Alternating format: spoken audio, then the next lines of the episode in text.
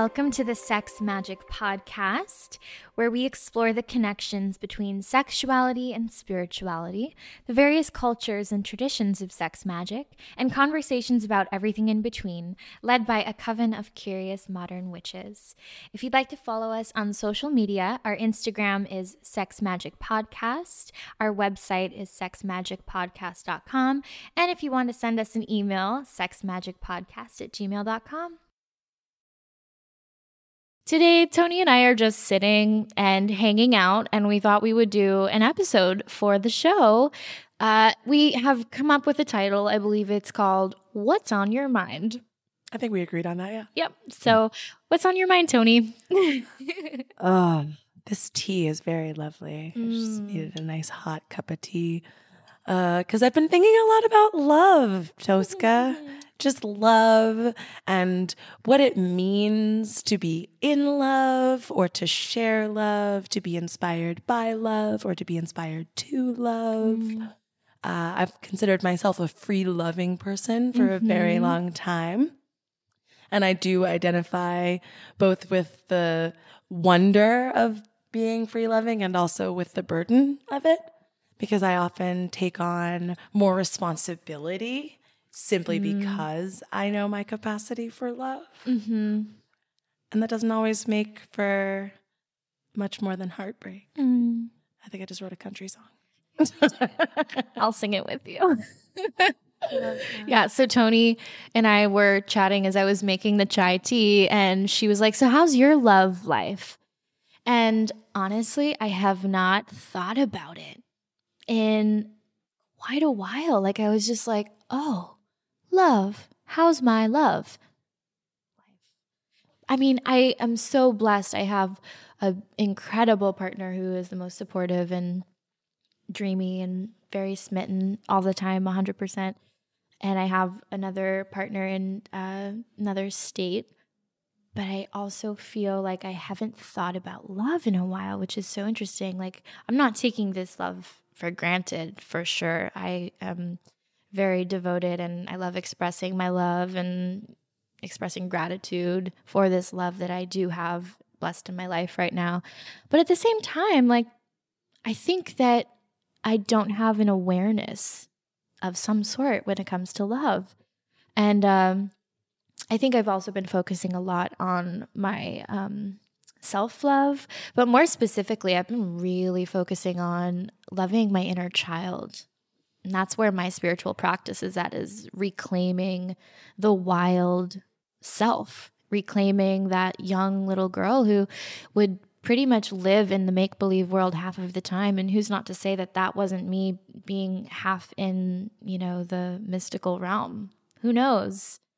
Uh, but love. Let's talk about love. Oh man, I love the inner child work. I was called to it a couple years ago because I was getting a lot of praise and it didn't matter how much I heard, no part of me bought into it. I was like, Mm.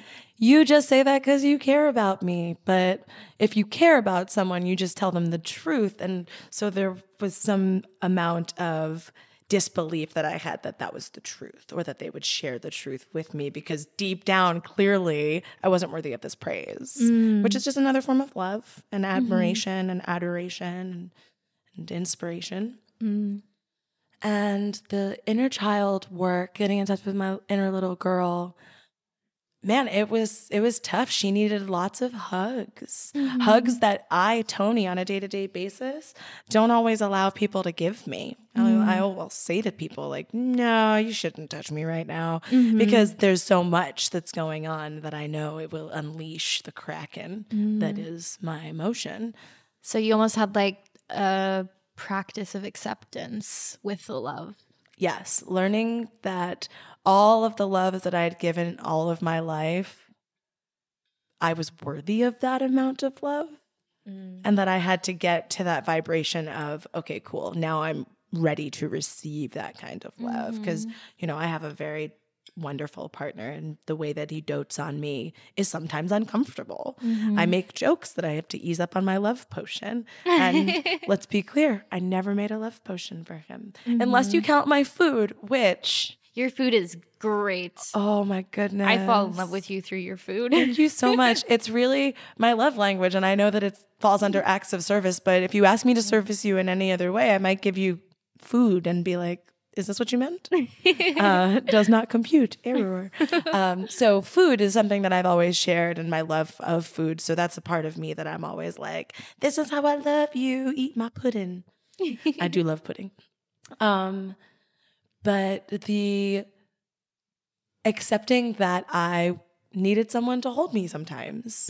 Like, I am strong, I am fierce, I am loyal, and I deserve those qualities in whomever I choose to keep in my in my life. And my partner gives me all of these things, but I was not allowing myself to have that. Mm-hmm. You know, these are such, it seems as though these would be such basic, elementary steps in the process of, you know, becoming an adult, becoming an empowered woman, becoming a witch, you know.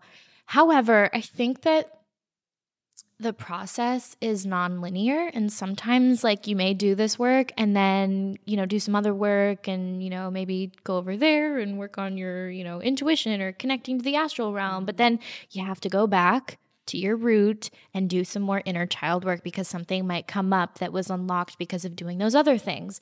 And i just want to emphasize that sometimes actually most of the time the path will be non-linear and that's totally okay. And i think there's just again there has to be an acceptance. Oh yeah. an acceptance of yourself and how we develop is just going to be a little bit wonky. Hmm And on top of the way we develop, then when we're actually in the place that we are currently, we might be hearing things differently, seeing things differently. So the best thing to look at, like how we have so many planets that go into retrograde, and it's really a matter of reflection because hmm. through that reflection, we then can integrate.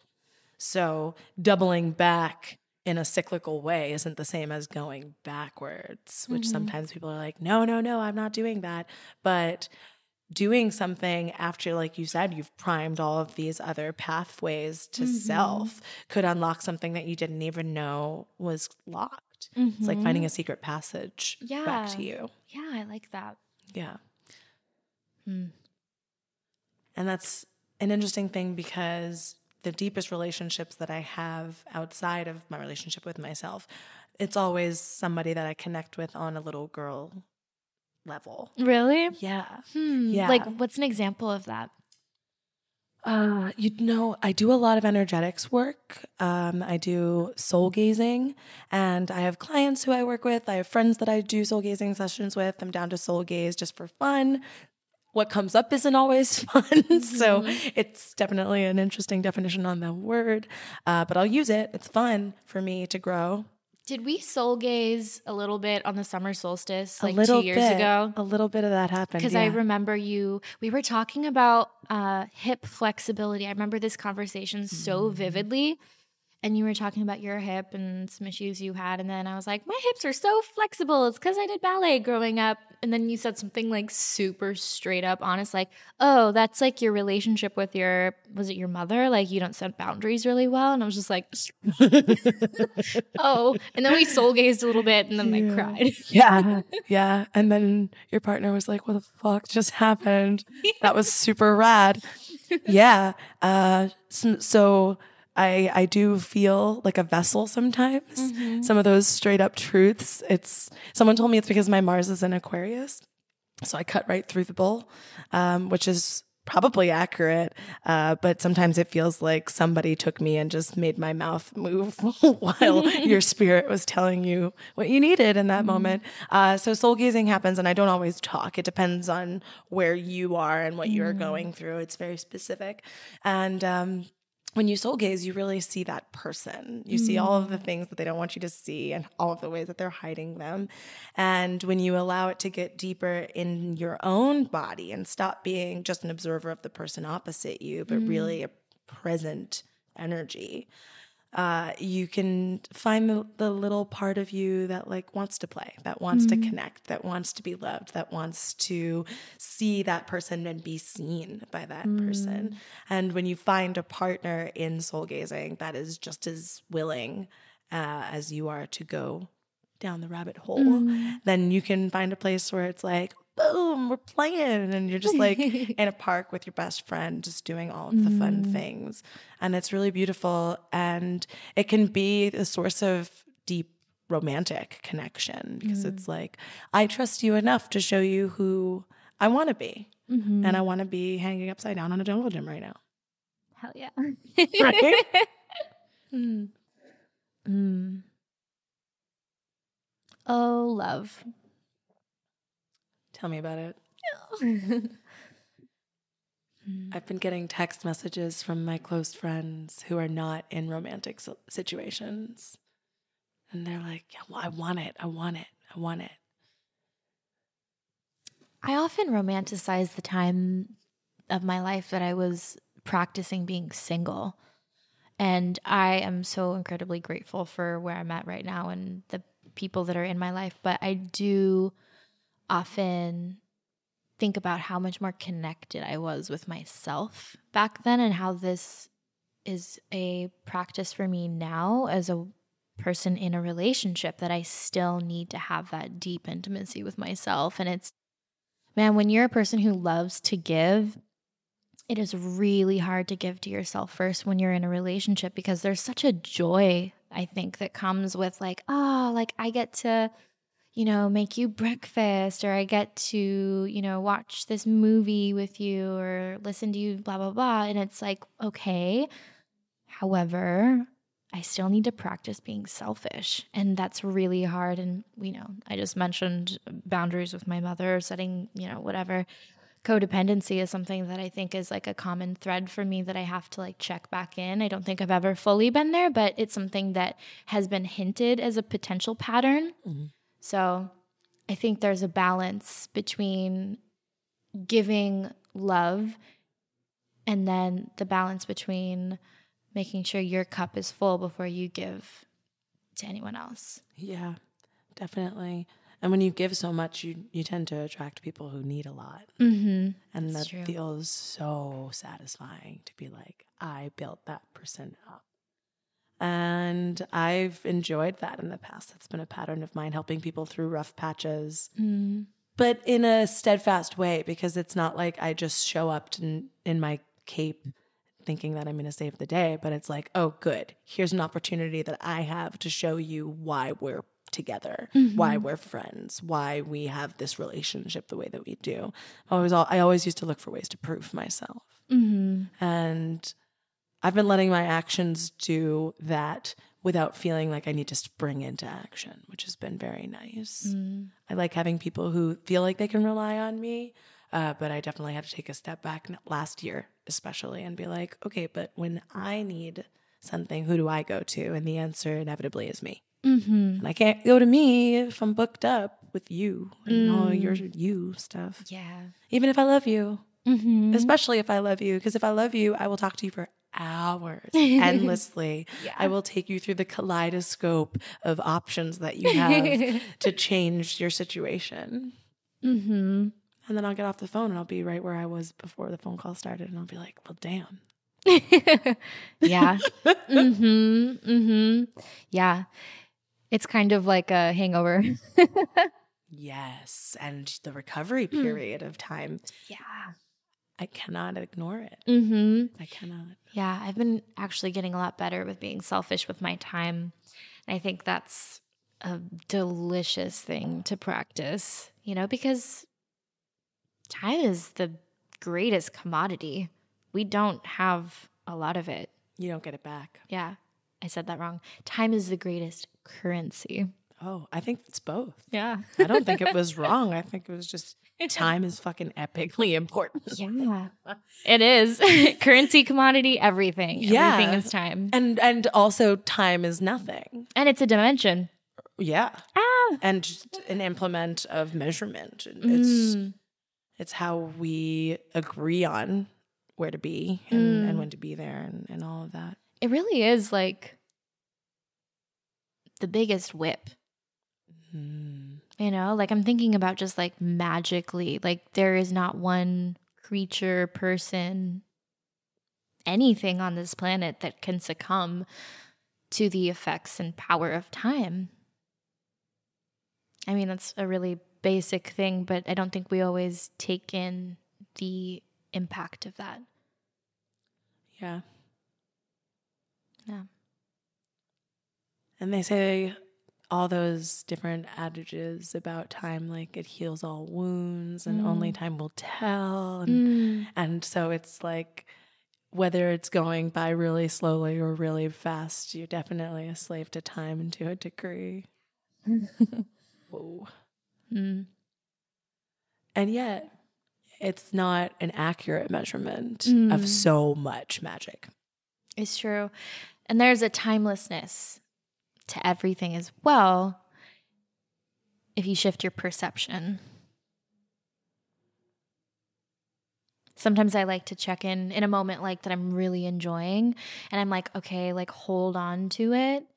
But also, I like to practice not connecting too deeply to the measurement of the time. You know, it's like, okay, like click, click, snapshot, really feeling this moment. What am I tasting? What am I smelling? What am I experiencing? My memories are very vivid because I try to be conscious of them when they're positive and happening. The timelessness is a practice. Yeah. I think it's super evident about how timeless it is when you take a minute to go back to a place like that, how quickly that feeling will wash over you. Mm, especially with scent. Mm. Like how scent can trigger a memory so vividly, so fast. Yeah. Music for me. Ooh, yeah. Sounds that happened. Yeah. Mm. So, Tony, what's your spiritual journey looking like right now? Ooh, girl. My spiritual journey. Uh, it feels like being pulled both up and down at the same time at the moment, which mm-hmm. is really fascinating because when you think you're going in one direction, it's very rarely that you also feel like you're going in another direction. And that's been mm-hmm. feeling less like a pull and more like a stretch Ooh, lately. I like that. Yeah, because sometimes you can feel a little like, oh no, I'm going in too many. No, you're going in exactly the right amount of directions that you're supposed to be going.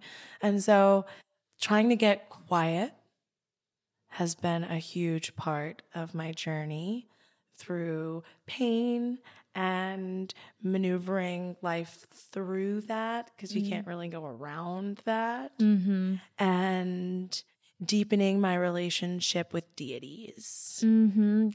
Yeah. Can't wait to talk about this more. Oh my gosh, I'm really excited to do research. I'm I'm so big on research. I got all these fantastic books taking us back, back, back, back, back, back, back, Mm-hmm. and bringing us to the present. Because, you know, all of us are goddesses. And so it's not about finding a goddess to worship so much as finding a mentor. I love that. Yeah. It's like who's going to guide me through this phase, this chapter now? Yeah. I uh, gave Tony Joseph Campbell's Goddesses book to borrow. Uh, it's one of my favorites if you're really looking for a kind of academic sort of uh, perspective on the role of goddesses throughout history, like anthropology. Um, and it talks about like really old school functions of the goddess, like agriculture and very simple things like that, that were just like massively important for societies back then, but also goes into Egypt and then Greece. And um, you know what I love about mythology is that these stories are really just echoes of the same stories that have been happening, that have been told since the beginning of time. And it's fun to trace them back. Like you can go into, you know, Norse mythology and see the common threads of Freya to Venus to, you know, even before that. Um, and these are archetypes, and these archetypes are present in the lives that are being lived now. You know, there there is a Loki in your life, I can promise you. and there's, you know, uh, yeah. someone in your life who might be Isis. You just have to kind of be open and aware to seeing these archetypes and these patterns and recognizing the magic and medicine of that. Yeah, and I feel like meditation is the answer. Mm, it always is. it really is. And it's funny because sometimes I'm feeling like, wow, you're so repetitive, Tony, but there's so much to be learned in repetition. How do you get good at something if not by repeating it? Practice. Practice. And mm-hmm. meditation mm-hmm. is not just a thing that you set a timer for, it's a practice mm-hmm. because some days, oh God, the mind does nothing but work. Mm. And it's it like spiritual practice, yoga practice, meditative practice. Like the word has a meaning, and it's not just, oh, I do this every day. It's like, mm. yeah, it's like the word take, like when you take a class or something. Mm. Like when mm. people are like, oh, I'm gonna go take yoga, and then I'll be like, what did you learn afterward? Yeah. And then what'd you take from it? yeah, right. What did you take other than a hot mm. sweat? Um, all the shade to hot yoga. Come at me. Oh my god, we I do hot yoga. That's okay. It has I don't think people who do hot yoga have a problem. I think people who offer hot yoga are not offering yoga. They're mm. offering a new sect of exercise that incorporates something ancient. So it feels appropriative mm.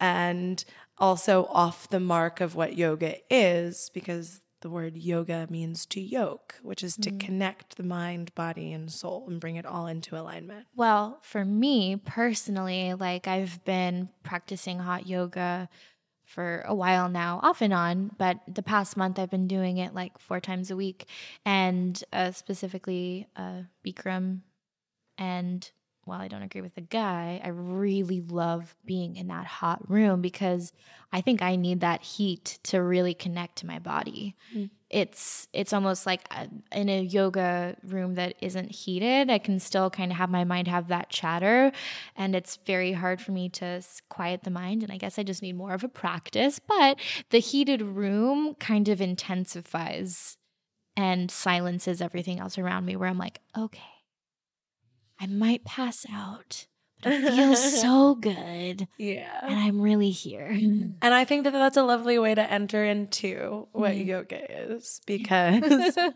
if you're using the, the vinyasa style flow to create heat inside your body, mm. then it's not super necessary that you have heat going outside of the body in a way that's not natural. So if it's like 100 degrees, I mean, I wouldn't do a very yang yoga practice if it were 100 degrees outside in Los Angeles.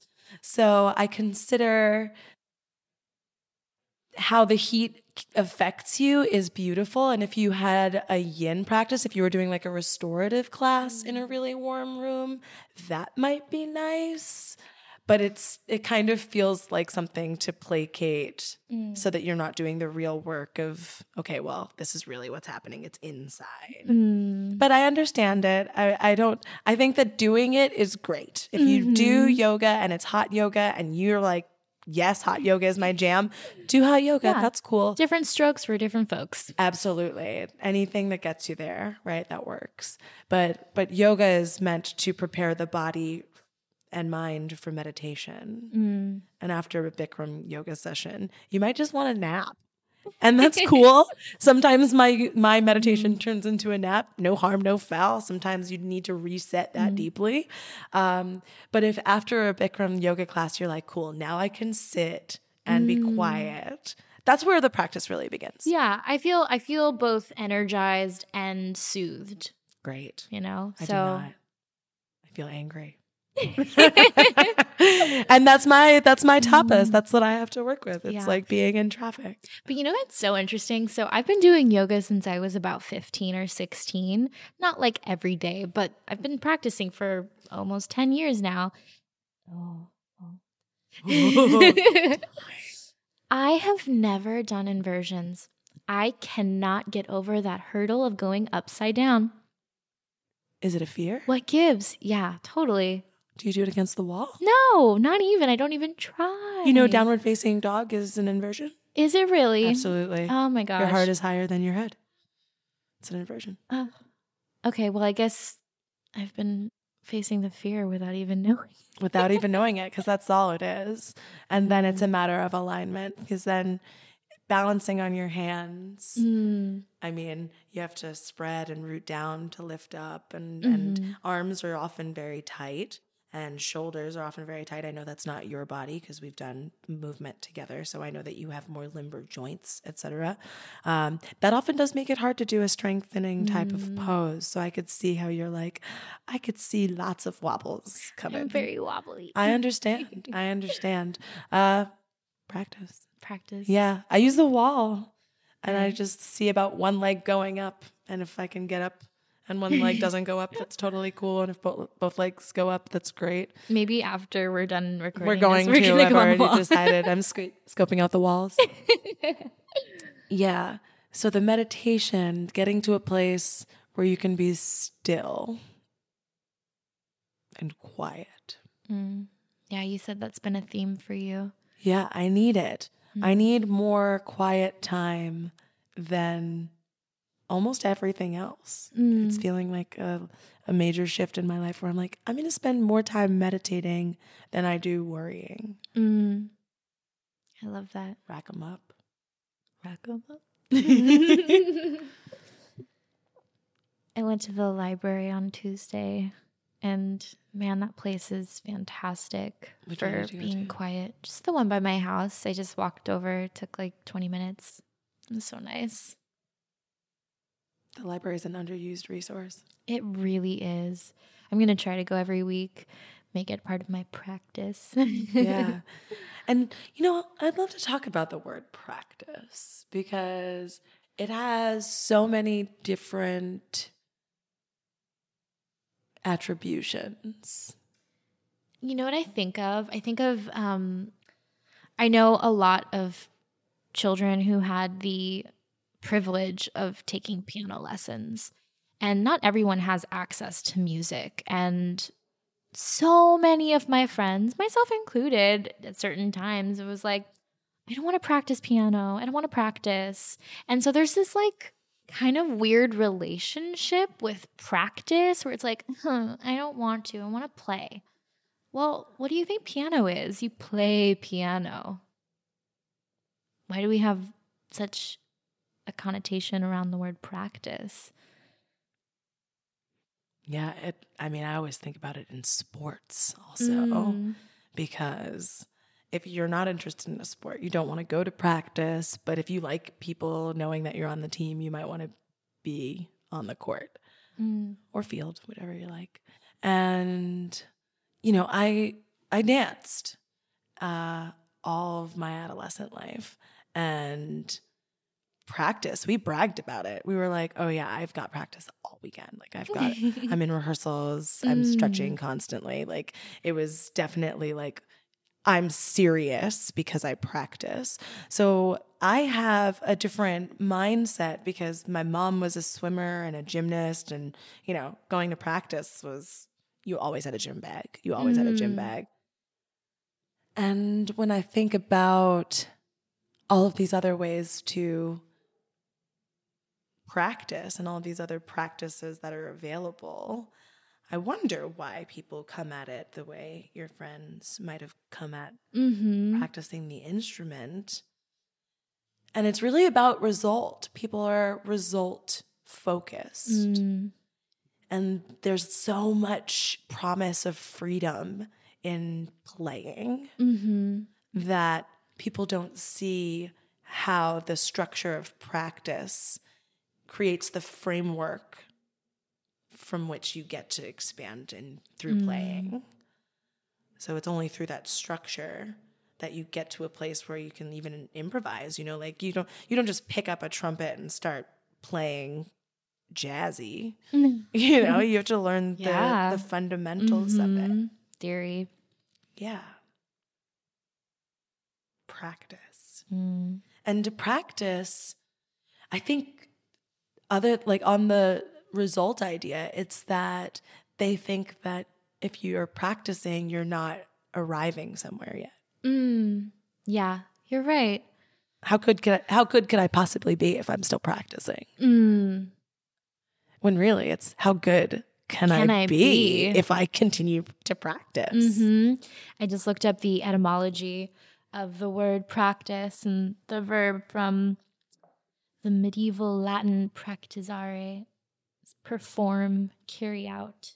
And I think a lot of people have a hard time with carrying out things. It's almost like a fear of something being finalized, perhaps. I don't know. What does it really mean to practice something where you become so good that it's almost part of you? I mean, for people that reach that level of success in whatever their trade or passion is, I mean, they don't stop practicing. Mm. That's one of the things that I I notice. You know, when I watch documentaries on athletes, my hmm partner's super into athletes and what they do with their time.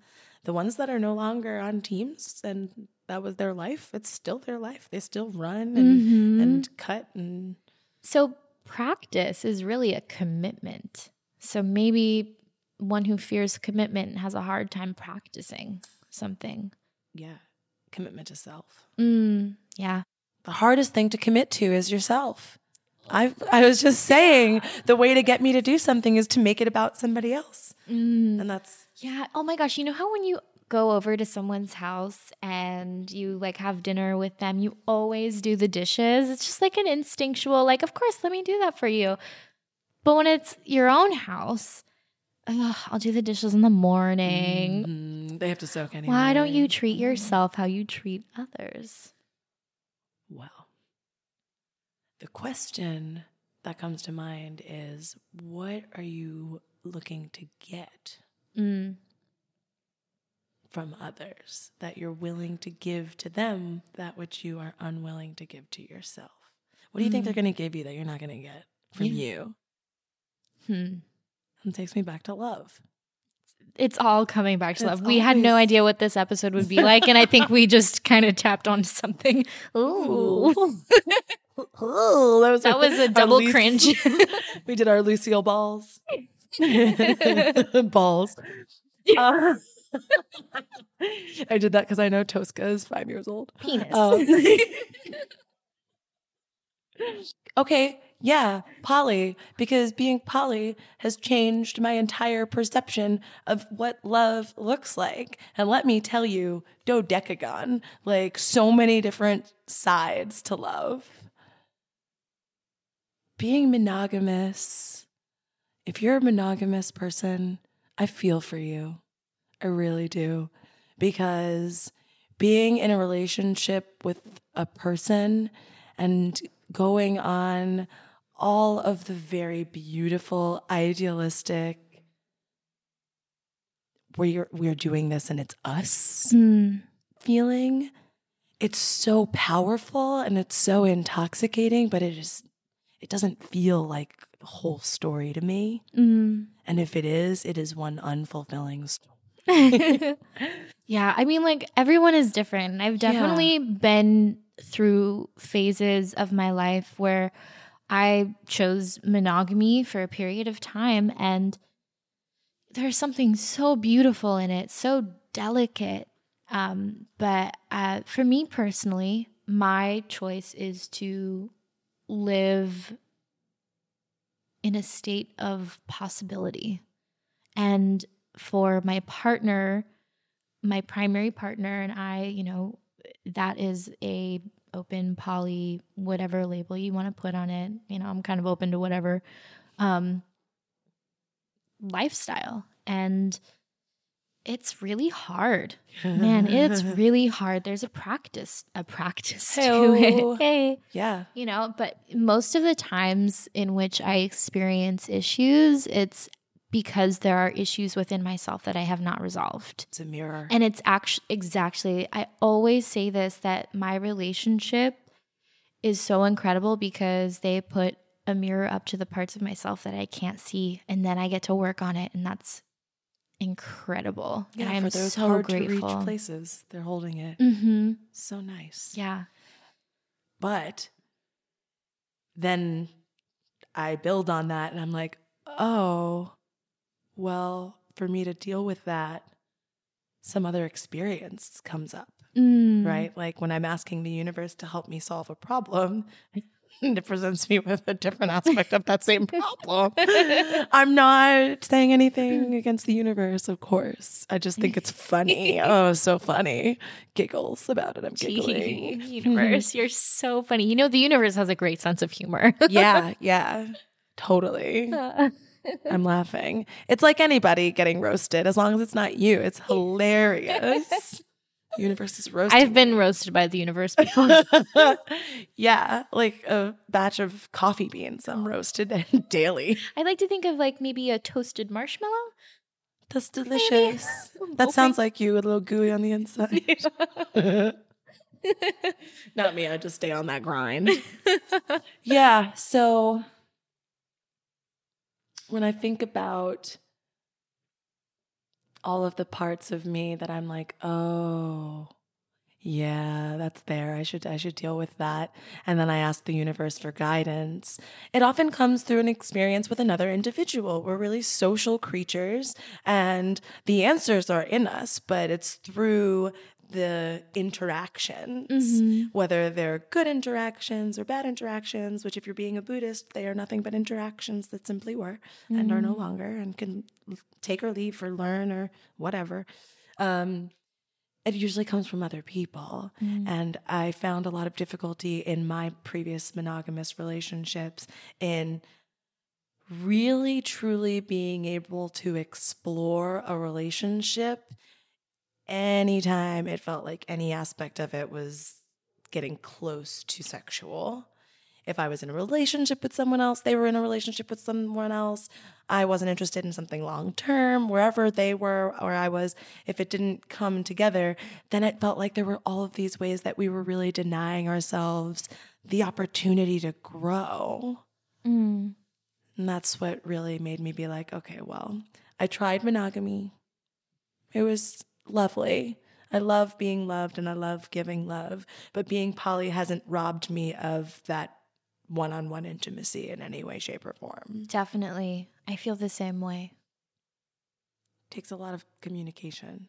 Yes. Communication and flexibility, you know, because we change and what works for someone one day might change in a year. And, you know, you have to hold true to what works for you. And sometimes things align and then they don't align anymore. Right. And that's okay.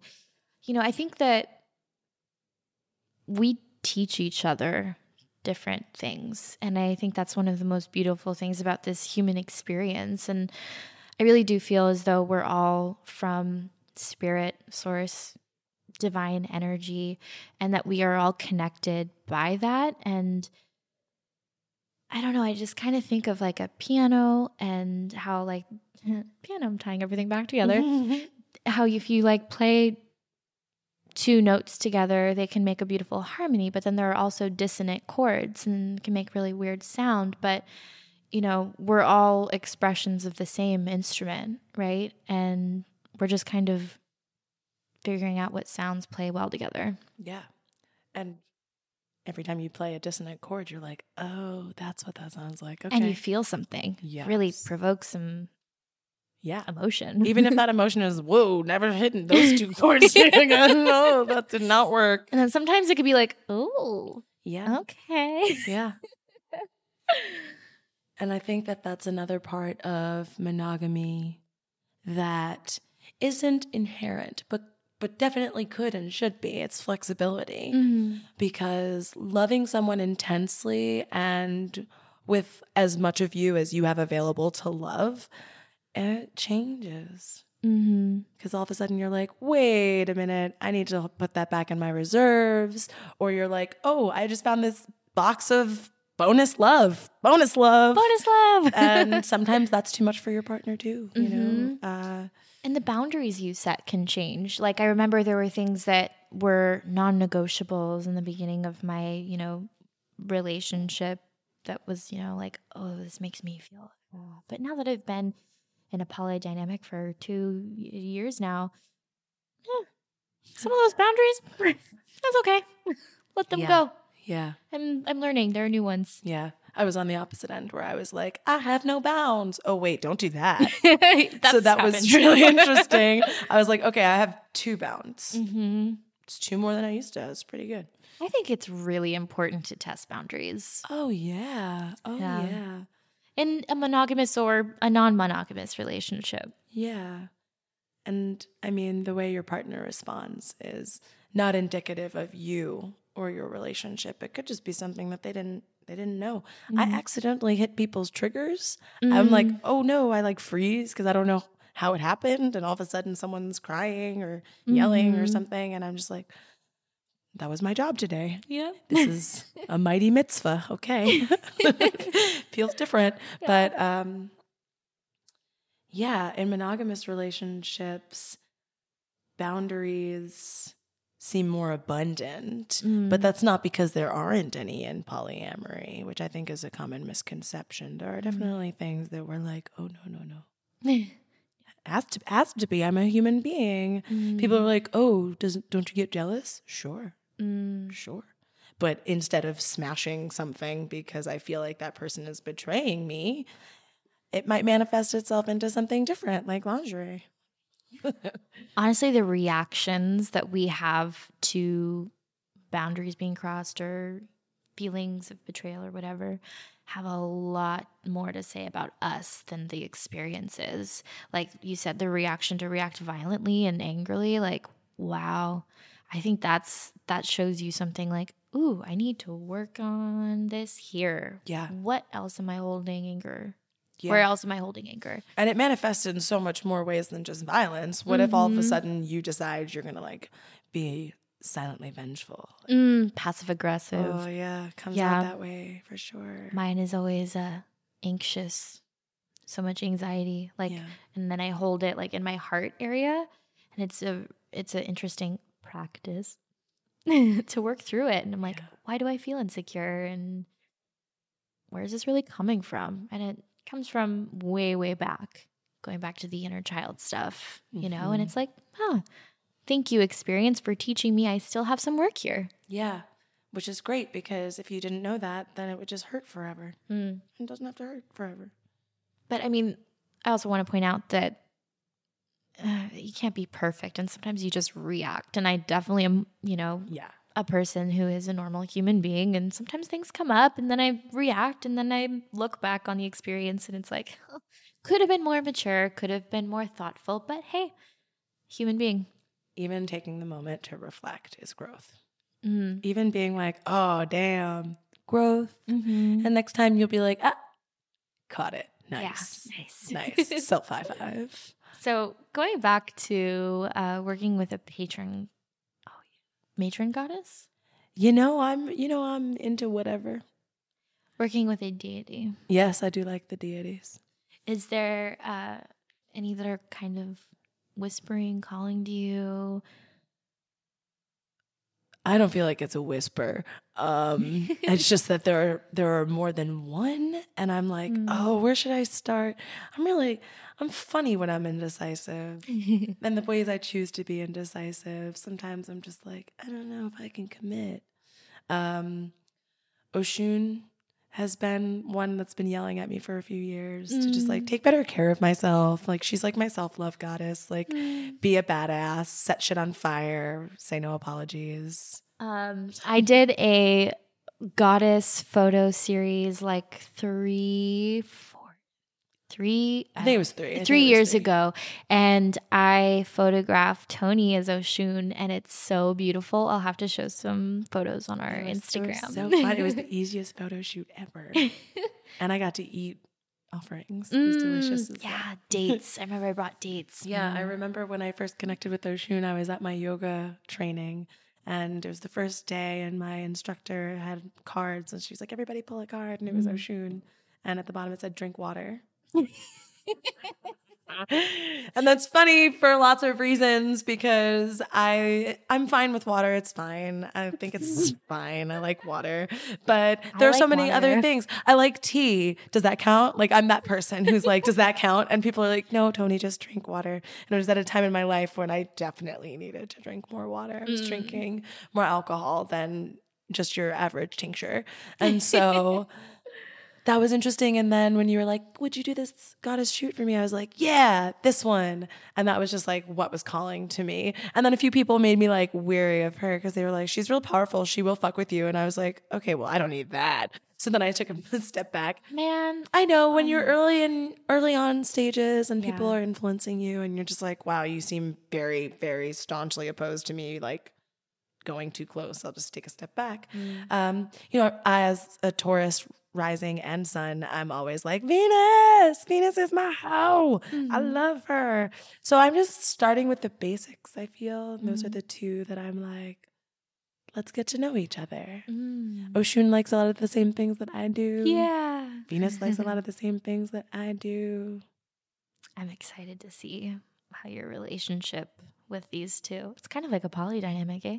Yeah. and it's, it's it's especially interesting because in my life, even though I'm pan, I have a lot more men Mm. in my sexual dynamic than women.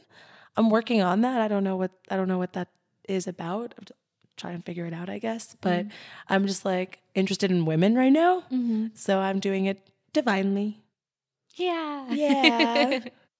Who do you honor? um, I've been working with Freya for the past year, I would say. Uh, I feel like I need a little bit more masculine energy. So I might work with a goddess who has a bit more sun masculine properties. Um, but I'm kind of open right now. You know, I'm just I'm on the market. Nice. Whoever connects with me would be nice. I'd like to make some connections. Yeah. so I'm open. I think that I'm kind of at a crossroads right now when it comes to my magical practice and my my sexual practice as well. And I'm very open and I might be working with like wind energy, the air, just because I'm an air sign and I feel like I could use a little bit of direction right now. That's beautiful. Yeah. I'm hella earth. Mm. And I even take note of how many fire signs I have in my life and just like how much they inspire me. Mm-hmm. So, definitely also feeling that sun energy, the fire energy of Mm. Aries right now. I'm just all about it, wearing my red dress. Mm. We're also getting closer to the summer solstice, and this is just the time. This is the time for the sun. This is the time to go a little bit faster and be more action oriented. I'm into it. Also, love. Mm. It's the time for love beginnings Ah, and offerings. yes. Yeah, my birthday is right before Beltane, so it's always like, oh, what joys. Maybe we could do this episode. We could release it on your birthday. That'd be fun. Mm. Yeah, my birthday is a Sunday as well. Oh, perfect. So happy birthday, future Tony. Future Tony is so excited. All right, we're just about done. Excellent. Why don't we ask ourselves the questions that we always ask the Mm. hosts or always ask the guests? The question is if you could give one piece of advice to your younger self about sex, what would it be? So I thought about this question, and we've gotten such great responses from so many guests that have gotten it from us. And, um, you know, I've been very fortunate to be very self assured and know when I want things and how to get them. So I think the biggest piece of advice that I wish I had gotten earlier on was stay patient Mm. because what you have to give should be met with something of equal or greater value. Mm. Patience and love. Mm. I think I would tell my younger self don't fear the power of your desire. And also, when someone's violating you, use your voice. So real. Yeah.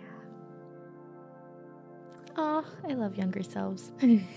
love and truth keeps you young. All right, so this is love, love, love. and other stuff. Love, love, love.